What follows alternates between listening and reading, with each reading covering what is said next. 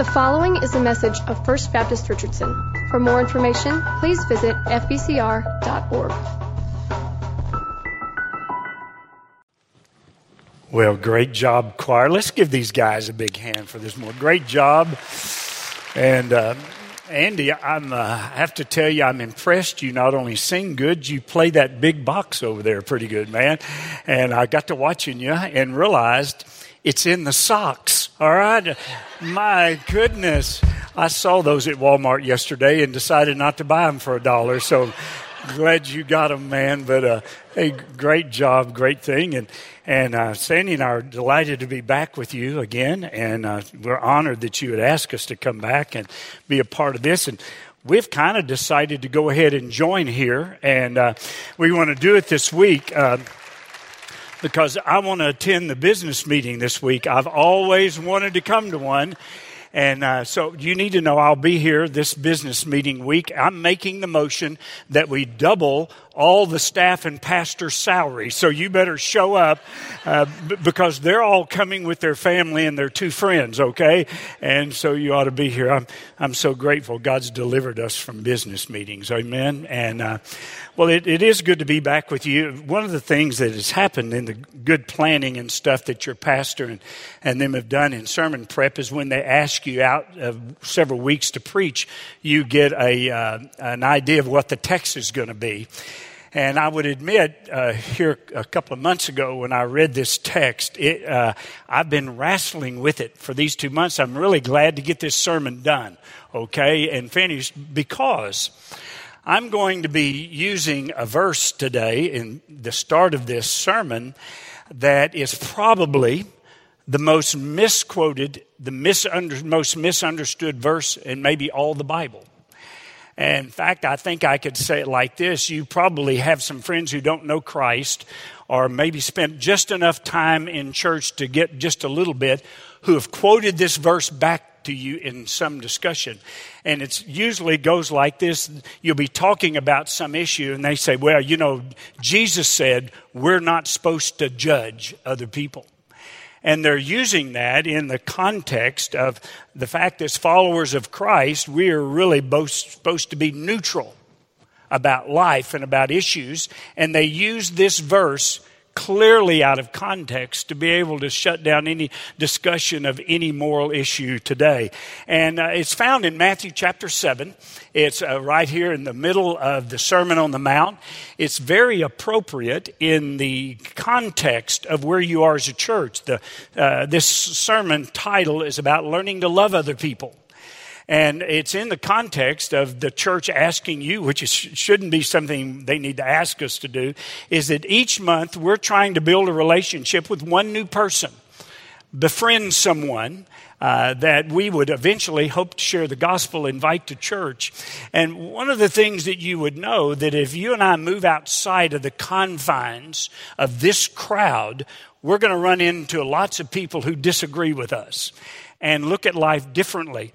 And uh, one of the things they will try and get us to do is to be quiet about our beliefs. And Jesus is speaking uh, to a group of people uh, that were in control of their world. And they dominated their world religiously.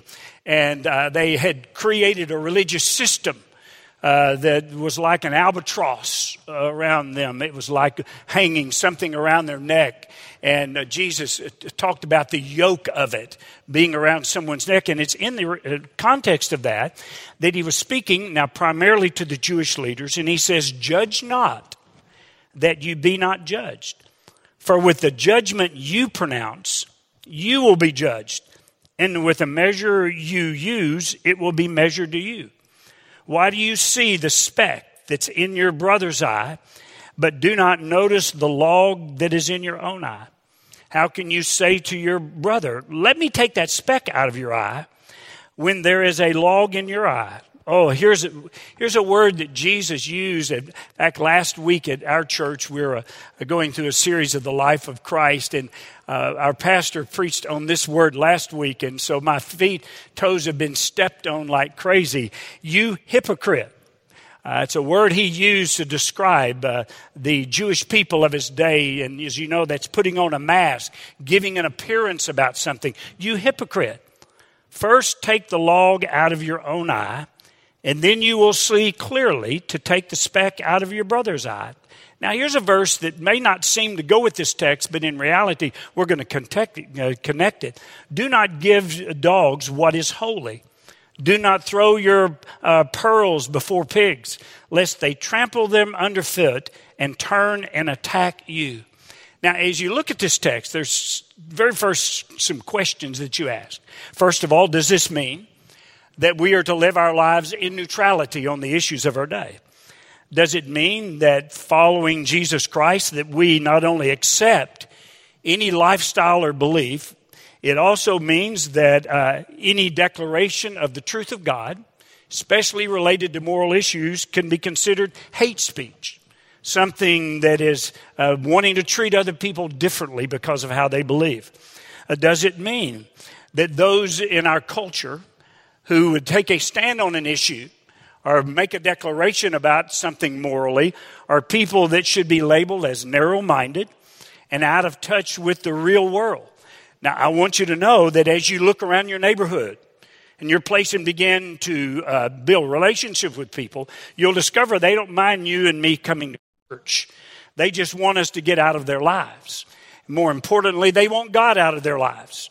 So, anytime we make declarations about God and about what God's Word says and about what we believe about God's Word, they're going to put us at arm's length. But we're going to talk this morning about how we do that in a world that disagrees with us and how we obey the scripture, which tells us to be discerning. It tells us to make judgments, but it tells us not to be judgmental.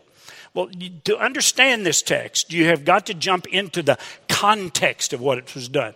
This was said specifically to the Jewish world. You've got to know in the history of the Jewish world, they were very, very good about making judgments. And you say, well, yes, they had the Torah, which was the first five books specifically called the law that they studied. But you need to know they were very good at expanding upon that especially happened uh, hundreds of years earlier in the Babylonian captivity. And they began to put commentary with the law because they wanted to cover everything imaginable that could happen. And in doing so, they created a book today. And I was sitting on a plane recently next to a Jewish man, and he had out his Talmud. It's 2,700 pages of rules and declarations about life. They have in that Talmud 500 plus rules that you must live by. You think us Baptists have a lot of rules, okay? They had 500 rules that they had to live by, and they had to be very, very specific about very specific situations. They never wanted to leave anything for chance. Why? Because their standing before God was based upon their ability to perform, their ability to do everything right. And so they wanted the religious leaders to go through every single detail of their life and, and help them make decisions about what to do. Now you say, well, gosh, that, that must be terribly uh, dis- disconcerting to the people. Well, you need to know we have done the same thing. Okay? If you go to the average uh, evangelical Baptist church today, you will find that there's many issues were all over the chart and it is kind of cultural. It is kind of how you grew up. It is kind of maybe the direction of the leadership of the church. I, I discovered this uh, in, in, really uh, clearly. Uh, in an experience I had, I, Sandy and I grew up in Hot Springs, Arkansas. Go Razorbacks, okay? Pig Sooie, and we're at least no longer the worst team in the SEC, okay? And uh, so uh, we love the Razorbacks. We grew up in Hot Springs. Any of you who know anything about Hot Springs knows that it has one of the most successful horse racing tracks in all of the country, Oaklawn Park. Uh, you drive right by it as you go down Central Avenue in Hot Springs. Well, in Hot Springs, gambling was something you absolutely could not do and go to church. Every church, every evangelical church, there was at least two or three sermons a year about the evils of gambling. But then on Friday night, on Friday night, uh, all the kids in the school would gather at the YMCA for the YMCA dance. And we would all gather there and dance, and parents would be there, and we'd have a great, great fun. And I always grow up believing, well, dancing's okay, but you know, gambling's not, certainly. Well, right out of seminary, we moved to LA. How many of you have ever been to LA? Okay. That is Laverne, Oklahoma. Okay. Uh, it's up there towards the panhandle. It was my very first pastorate, um, bulging metropolis of 1,200 people, and has a big sign as you come into town uh, Laverne, Oklahoma, home of Jane Jayroe, Miss America, 1967. Okay. Janie Jayroe. And so we went moved to that church with farmers and ranchers and had horses and stuff. Well, we'd been there a couple of weeks weeks, and uh, Chairman Deacon said, Hey, we're headed over to Ruidoso next week for the horse races. You and Sandy want to go? And I mean, in Hot Springs, you didn't even want to drive by. Okay. And I said, well, made some excuse. And they said, yeah, a whole bunch of us from the church are headed over the horse races. And I said, great. And I said, uh, but then I learned on Friday night, whenever the school would have a dance, no, no, no, no, no, no. Okay. Baptists didn't dance, okay? We might shuffle our feet a little bit sometimes, or we might go to aerobics, we would call it, and move around, but the, you, you, you didn't dance. And I'm sitting there, I was standing there going, okay, now, Lord, uh, if, if I want to gamble, I'm going to move to Laverne. If I want to dance, I move to Hot Springs, okay? Well, I know as silly as that sounds, and you probably have some convictions about those two issues. That's the kind of world that Jesus moved into where they wanted a declaration about everything. I recently read a book called Orthodox about growing girl growing up in an Orthodox family. One of the rabbis declared that on Sunday you could not stroll your baby in a stroller, and they would go stand on the counter corner and shout at people who'd be strolling their baby and claiming to be Jewish. That, this, that kind of world that, that they moved into, and it's that kind of world that they lived. And this word judge right here you got to realize it is a word that means to separate. It was the Jewish way of separating Jew and Gentile. That the Jew was righteous and the Gentile was unrighteous. And the Jew declared his righteousness by keeping all of these laws and all of these rules. And, and they went to the greatest length to do that. Sandy and I saw that. The, we take groups to Israel every year, and uh, we've not been able to go the last two years. Are going this September with 45 folks. that'll be going with us, and uh, we take groups there. And, and, and as you tour Israel, there's always the Sabbath. On the Sabbath, the world changes there. One of the things that changes is in the hotels. In the hotels, the Jewish families will come to the hotel and stay because the hotels usually have synagogues down in the basement and they would spend their weekend there at the hotel. But one of the things that would happen is they would have two elevators and they would have a sign on one of the elevators that was the Sabbath elevator. And I asked my guide, I said, What's a Sabbath elevator? And he said, Well, it's against the rules for the Jew on the Sabbath to push the button.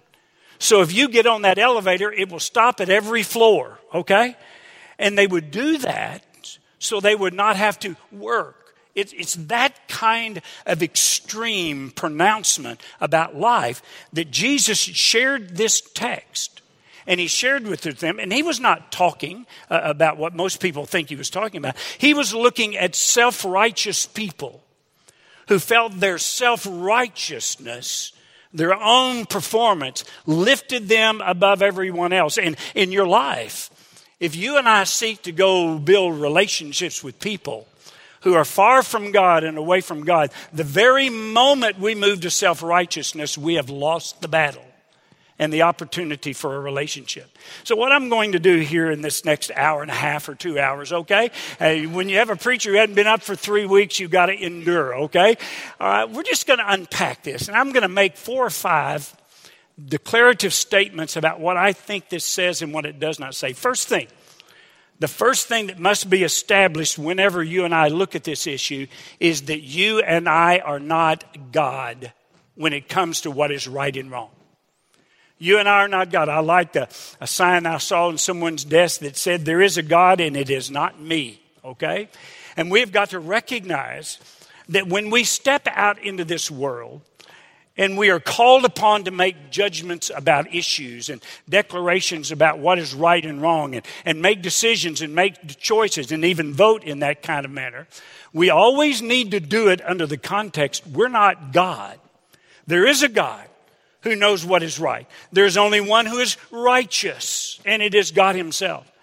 And we, as God's people, as we live out in this world, should attack these issues based upon humility with an understanding, and with an idea that anytime we declare something, we are not moving to make someone else unrighteous. We are doing it as an ex- opportunity to bring about redemption in someone's life and in our own life. And one of the ways we should always approach issues is with this attitude of humility with an attitude that everything I say is motivated by love. Everything I say is motivated by the fact that I'm just like everyone else trying to find truth from God's Word about what God would have us to do. So the first thing you have to establish God, your God, not me. The second thing is we need to recognize that when we make judgments about right and wrong, God has called us to do that, but He's also called us to live according to those judgments. That, in other words, when the Bible speaks about issues, it uses a word that we need to understand that we need to discern what is right and wrong. That word discern. That word discern is not an absolute judgment of, listen, you are unrighteous if you do this, and I'm righteous because I do that. But the word discern speaks of someone who is humble, who is seeking truth from God, who's trying to understand is it dancing or is gambling? What is the issue? Is what I believe cultural? Is it because that's the way I was brought up? Or is it truly something based upon the Word of God? Something we would respond to because God's Word is spoken to us. And we have come to that conclusion not out of our arrogance, not out of our self sufficiency, not out of our self righteousness, but out of the fact we have sought God and we have allowed His Word his inerrant word to guide us in what truth would be. Now, let me just give you an example of what I'm talking about, okay? I'm going to pick a hot button issue today that, that uh, is in the newspaper most every week. I'm going to take the issue of abortion. Now, you've got to know that in my life, we have an adopted son and an adopted grandson. I believe every life is a gift from God. I personally believe at the moment of conception, there's a life.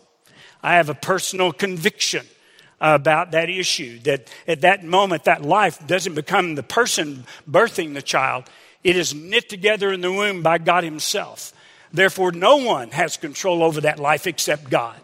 And so I'm, I want you to know, I, I, even made a commitment in my life 10 or 15 years ago that I would never vote for a candidate that was not pro life uh, whatever they would believe about most every other issue, I decided the most important issue in life is who is in control of life. Therefore, I'm a pro life person and I'm going to live that way. But listen, that doesn't mean that I hate people who disagree with me. It does not mean that someone who has uh, disagreed with me, even, it'll even live that out, that, that I'm going to hate that person or declare them evil or say, since you've done that, you're doomed to hell because you did this in that kind of manner. No, it's not that. It just means that in humility, I look at someone and say, I have a conviction. I have a conviction about this issue. By the way, I give you the freedom to have your own conviction. And I want you to know that I will allow you to do that. Now, I want you to also know when it comes to the laws of this land, I'm going to vote my conviction. And I'm going to stand for candidates who represent my conviction. And I want you to know that you and I may go to the polling place and cancel each other's ballot, but I believe that we are a land of laws. I believe that every law that is made in society is based upon a moral conviction. We as a society used to believe that stealing was against the law. It was a moral thing that you didn't take something from someone else. But some people today have glorified going into stores and stealing because they've been mistreated in the past in some way. And so, what many people do, do today is want us to do away with laws. You need to know that's anarchy. That anytime we as a society make decisions about what is right and wrong and create a law, what is it? It is a moral choice.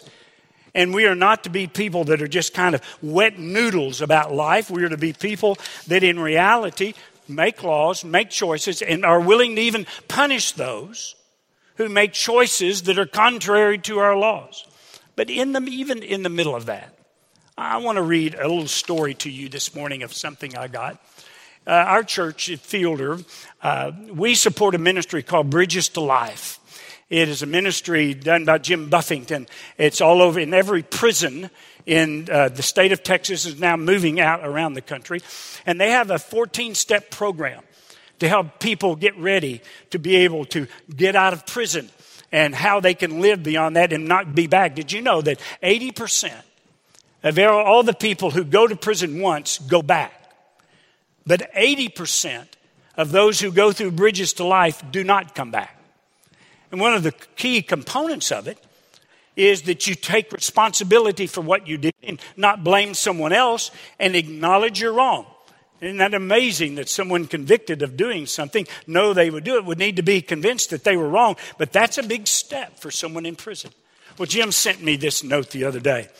He said, One of the most evil men on death row, and I'm sorry I can't share his name, is viewed as the most dangerous inmate on death row and his own 24 hour observation is behind double locked barricades, only accessible to open with the prison major's approval.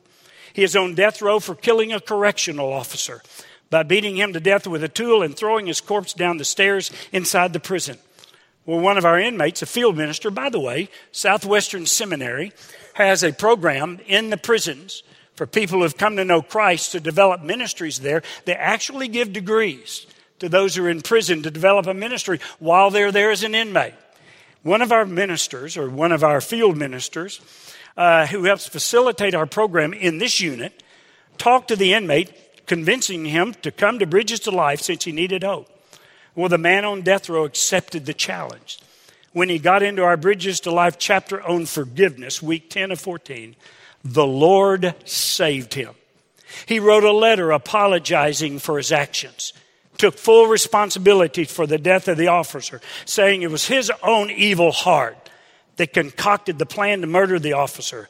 This man is continuing his study and is hungry as a starved lion is for his word, but he is now part of the kingdom of God. Well, you guys, that's what it means to make judgments about issues. No one is saying here, well, let's just let this guy out. No, he did something that in our society is punished. But even for a death row inmate, there is salvation and opportunity for redemption. And when you and I go about making declarations on issues, let's always realize, and we're going to see this in a moment, that it is not to be right on the issue. The reason why God leads us to make declarations is so we can be right and pure before God, but also so we can live a life that is acceptable to God. But then the third thing, let me make this statement. We make these decisions, these judgments, in the context, now listen to this, of our own sin and rebellion against God and our need of the mercy of God. Now, here's one of the problems the Jewish man had. He did not want to admit that. It's the reason why he wanted to rule about everything. It's so he could declare himself as righteous. I to encourage you sometime to read the book of Romans. Those entire 16 chapters are Paul trying to convince the Jewish man of one thing you're a sinner in the need of the grace of God because you cannot save yourself. And anytime we face a world where we have to make judgments and we're building relationships, we do not come at, at it out of our own righteousness out of our own arrogance, out of our own superiority, out of the fact that we are better than everyone else. We come about it out of humility, recognizing the gospel has changed us. And all we are here to do is to take that gospel to our world. Now, think about the gospel for a minute. It's not talking about someone who earned their way to heaven, who someone who constantly attended church and knew the Bible from uh, cover to cover. It's not talking about someone who earned his way to heaven because they were better than where the culture was going. No, where does the gospel come from? Gospel comes out of the context we are sinners in need of a Savior. Let me say to you this morning one thing that is certain about every one of us in this room is we are messed up people. And we are messed up people in need of a Savior. And if we would be honest with what God knows about us on a regular basis, we know it. And that is why many people are condemning about others, is because they know about their own sin and trying to lift themselves up. But the gospel is the heart of what we believe. And what we do is we go out of this place not as people who know everything right, But we go out of these places as people who have been transformed. And we go into the neighborhood with an attitude of the gospel and recognizing that every one of us come at this from the grace of God. And that we have been transformed by the grace of God. We cannot save ourselves. Therefore, when we walk out into this world where the culture is so contrary to what we believe, we do not go out of this world with a fist. We do not go out of this saying, yeah, we're better than everyone else. We go out of this room understanding that we are people who need a Savior and we need reconciliation. And all we're trying to do in building relationships with people is help them come to find that same reconciliation and that same salvation. I'm afraid very often we've been very good at painting ourselves better than everyone else, when in reality we know that's not true. I like what Chuck Colson said about this years ago after he'd come to know Jesus out of life where he went to prison and came to know Christ, wrote the book Born Again. Someone asked Colson one day, say, Hey, you don't believe all that stuff about we're sinners, do you? And we're sinners in need of a Savior. Chuck Colson responded to that person said, Well, let me tell you how much I believe it. He said, If the truth was known today, you and I are more like Adolf Hitler than we are Jesus Christ. What is that just acknowledging? It's acknowledging our own sin, our own unrighteousness, and our own need of Christ. And when we go out and make judgments, when we build these relationships, we do it out of the context. We're a sinner saved by grace, and we want you to find that same grace. So, what we do, we do it out of the context of the gospel. The fourth statement. Listen to this one. And this is the one that ought to shock us the most. We become like what we give. You say, Gary, what do you mean we become like what we give? Well, let me say, if you and I become people who are arrogant, self righteous, better than others, guess who it's going to impact more than anyone?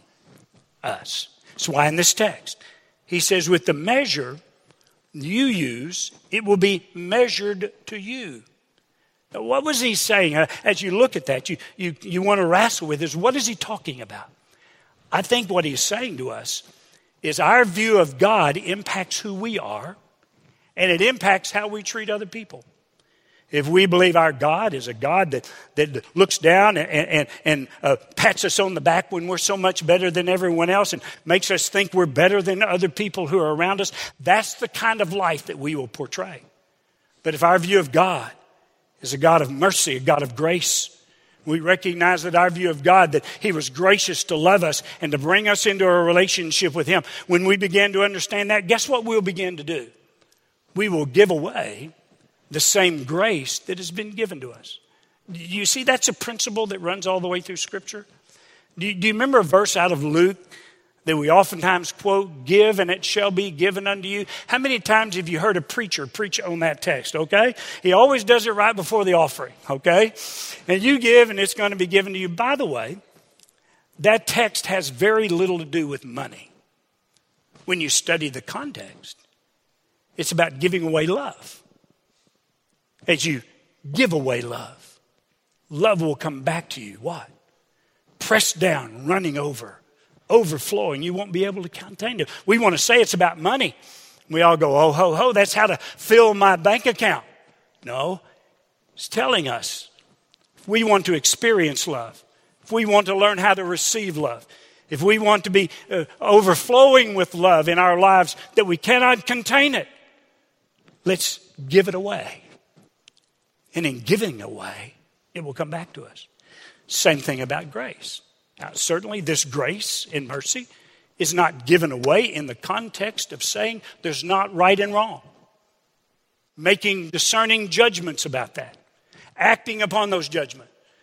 But even in that, we do it with grace and mercy. It's the same way with the issue of forgiveness.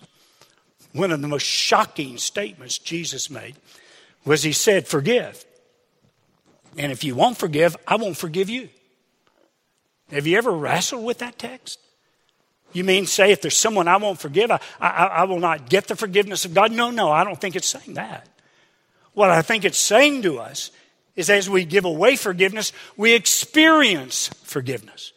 And we experience the love and forgiveness of God in our life, not as we achieve it, but as we give it away And so let me say to you and me today is we will become just like what we give to other people.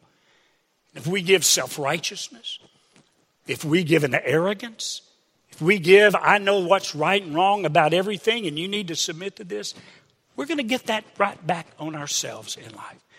But if we learn in the middle of making judgments how to love people, how to forgive people, how to give grace to people, we'll be shocked at how that grace and mercy comes back to us. We, we have someone who's family, friends of ours, who has a daughter that we have watched grow up. And as we watched her grow up, she, in her teenage years, became very cynical, very negative about life, very negative about people, and didn't have many friends because very often she was someone who was constantly nipping at other people and wondered why she didn't have friends. As you could look at her, you, you kind of didn't even want to be around her because of that attitude. Well, here a couple of years ago, God did something in her life. And God got her attention. She graciously surrendered her life to the Lord and seeking to do His will and living her life now in His Word. And the other day, we were with that family, and she looked at us and said, You know something? I realized I was becoming mean. And I was giving away meanness, and it was affecting my heart. She said, I've learned to look at it differently. And I saw not a meanness, but a sweetness in that young lady. Well, if you and I want to go out into our world and build relationships, we're not going to do it by being right. We're going to do it by learning to give away what God has freely given to us, which is grace and love and mercy. So, if you want to become like Jesus, let's start living like Jesus in the lives of other people. Last thing, I'll conclude, okay? And that is the fact that in every relationship, listen to this, we should seek to redeem them, not to demean them. We should seek redemption. In this text, the, the, the, play right here. Why do you go and your brother has a speck and you won't remove the log? And you could think in first he's just trying to talk about the log in their eye, but later on he begins to talk about the fact that as we build relationships, there's going to be a moment, there's going to be a relationship that God calls us to go to that person, and we see something in their lives that's being destructive. And out of love and redemption, we want to help them, not to show them we're right and they're wrong not to prove ourselves better than them, but in mercy and in grace, out of the life in the gospel, we go see somebody who has a speck in their eye, but we start with removing the log out of our eye, which is the vastness of our sin, so that God may be able to use us, use us to help them be redeemed from the life that they're living and redeemed from a lifestyle that's taking them the wrong way. Now, he says in verse number six that sometimes you'll discover the person's not going to receive it. And you realize you've just cast your pearls before swine. And you back away. But sometimes, sometimes it describes it like this in Romans that let us pursue what makes peace for the mutual upbuilding. Another place, we love our neighbor to build them up. That when we go to someone in humility, we're not going to them out of the fact they're wrong and we're right. We're going to them out of the fact that, you know something? I'm a sinner saved by grace, and I see this in your life, and out of love, I want to tell you, I think this is leading you in the wrong direction. And I want to ask you to pray about this before God. Sandy and I had an experience like that recently, Keith, in our small group. My wife and I, as pastor, we're part of a small group. Everybody should be in a small group. See Keith after church right now, okay? Every person that signs up, I get a dollar and a half, okay? So see Keith, all right? But we're part of a group, and uh, they're really our church family, Keith. There's 20 something folks. We're too big, should be smaller. Mike and Esther Farhat lead it, and they're wonderful and they're great. But we had a person in our group that one night in a discussion, there's a discussion about a sensitive topic. It's a discussion about the Holy Spirit, more specifically the gifts. And I knew in our group that we had five or six people who had grown up in the Assembly of God movement, Pentecostal movement, and speaking in tongues was part of their private life and knew that was a very vital part of their life. Well, one of the guys in our group who knew that as well basically insulted any person in the group who disagreed with him on that issue. Basically, when, when he said what he said, we all just kind of go, oh, whoa, whoa. Well, the leader of our small group, uh, Mike Farhat, went to see this brother. And uh, at first, this brother said, Well, okay, I'll just quit. Well, his wife and mother in law, who's in the group, said, No, you're not quitting. We're going, whether you go or not, all right? Well, after praying about it a couple of weeks, he got up in front of our group and apologized. Acknowledged to the group what I said was not kind, not sensitive. He said, I just, whatever I'd agree on this issue, it's not right to be disagreeable. Do you know something that happened, Keith? It's since he's done that, there's been a new work of God in our group. Out of his humility, out of Mike's humility, out of the group's forgiveness and humility. All I know is, is God likes it that we become discerning about issues. And let's be willing to live in accordance with what God's done in our life. But Jesus would be saying right here do it in humility, do it with grace, do it with an understanding that we're not God. That what we concern most about in that person's life is not us being right, but them being right with God. Bow your head with me, please, for just a moment, would you? Now, this morning, as we have attacked this issue, could it be possible today that God's put his hand on a place, a place where you have found yourself being judgmental, separating from others because you thought you were better? You were right and they were wrong. Could this be the very person? God is wanting you to learn how to give away love, grace, kindness, forgiveness. Giving away love, kindness, and forgiveness in a way that seeks to redeem, seeks God's glory in that relationship. There may even be a person you would need to go to and say, you know, in my zeal for this, I wasn't kind. I wasn't gracious. Maybe it's your humility that God's going to use to show that person Jesus more than you showing them Jesus by being right on an issue.